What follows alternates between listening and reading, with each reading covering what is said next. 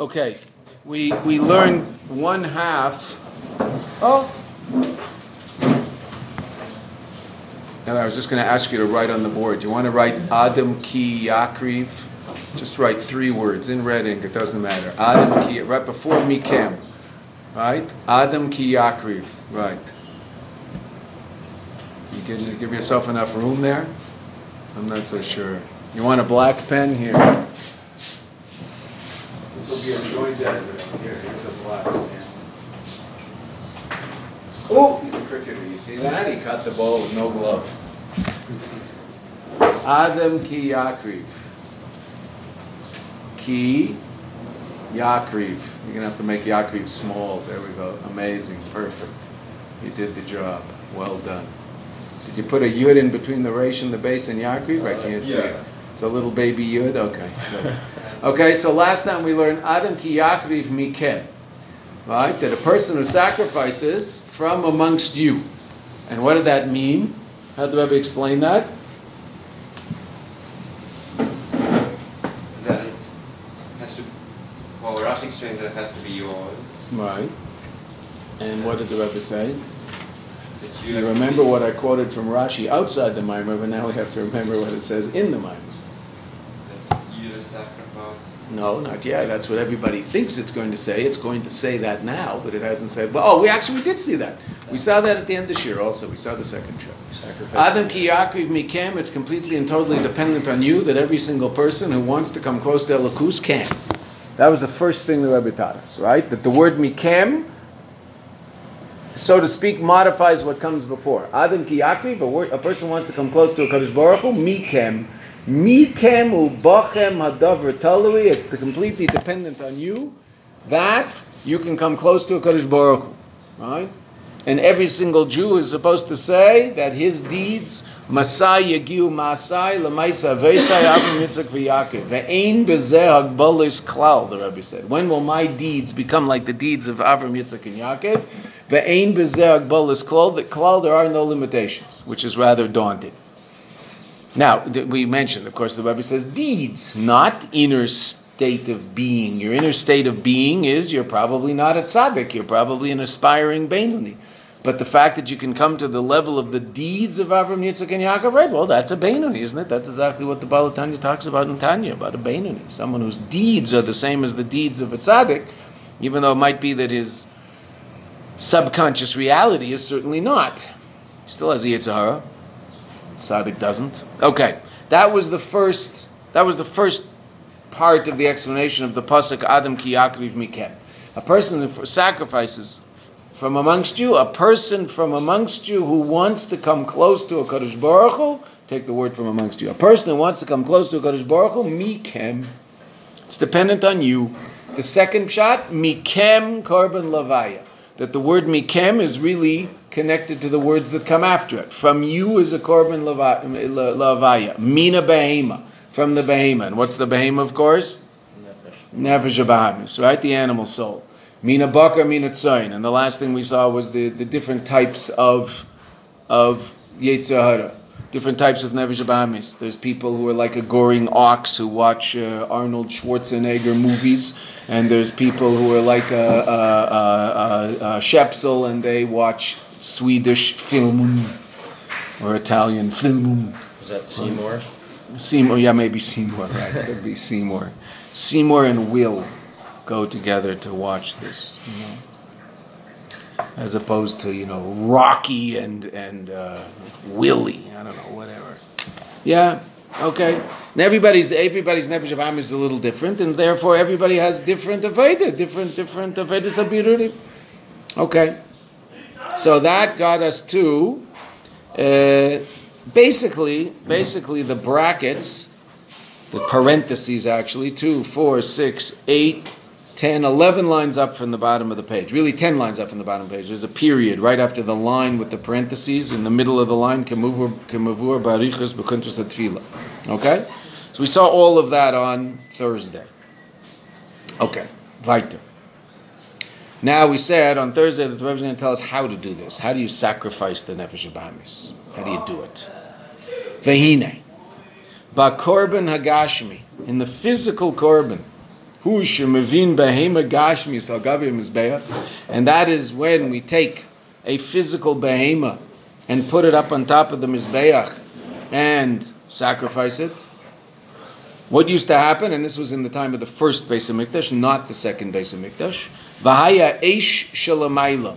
There was a fire from above, which means what? So the Rebbe explains, brings uh, uh first the Gemara in Yuma and then a Zohar. Kediisa biyuma, as the Gemara says in Yuma, the Gemara that discusses the laws of Yom Kippur, Ravutza ka'ari.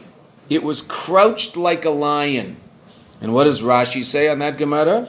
In, in the parentheses, gechelis, a coal, a burning coal, kafir, shenofla mina shemayim, that fell from heaven, bimei shlema, in the times of Shlema Melech, and generally it's understood to be in times of the first Beis Hamikdash Bechlal, v'hai salam and it was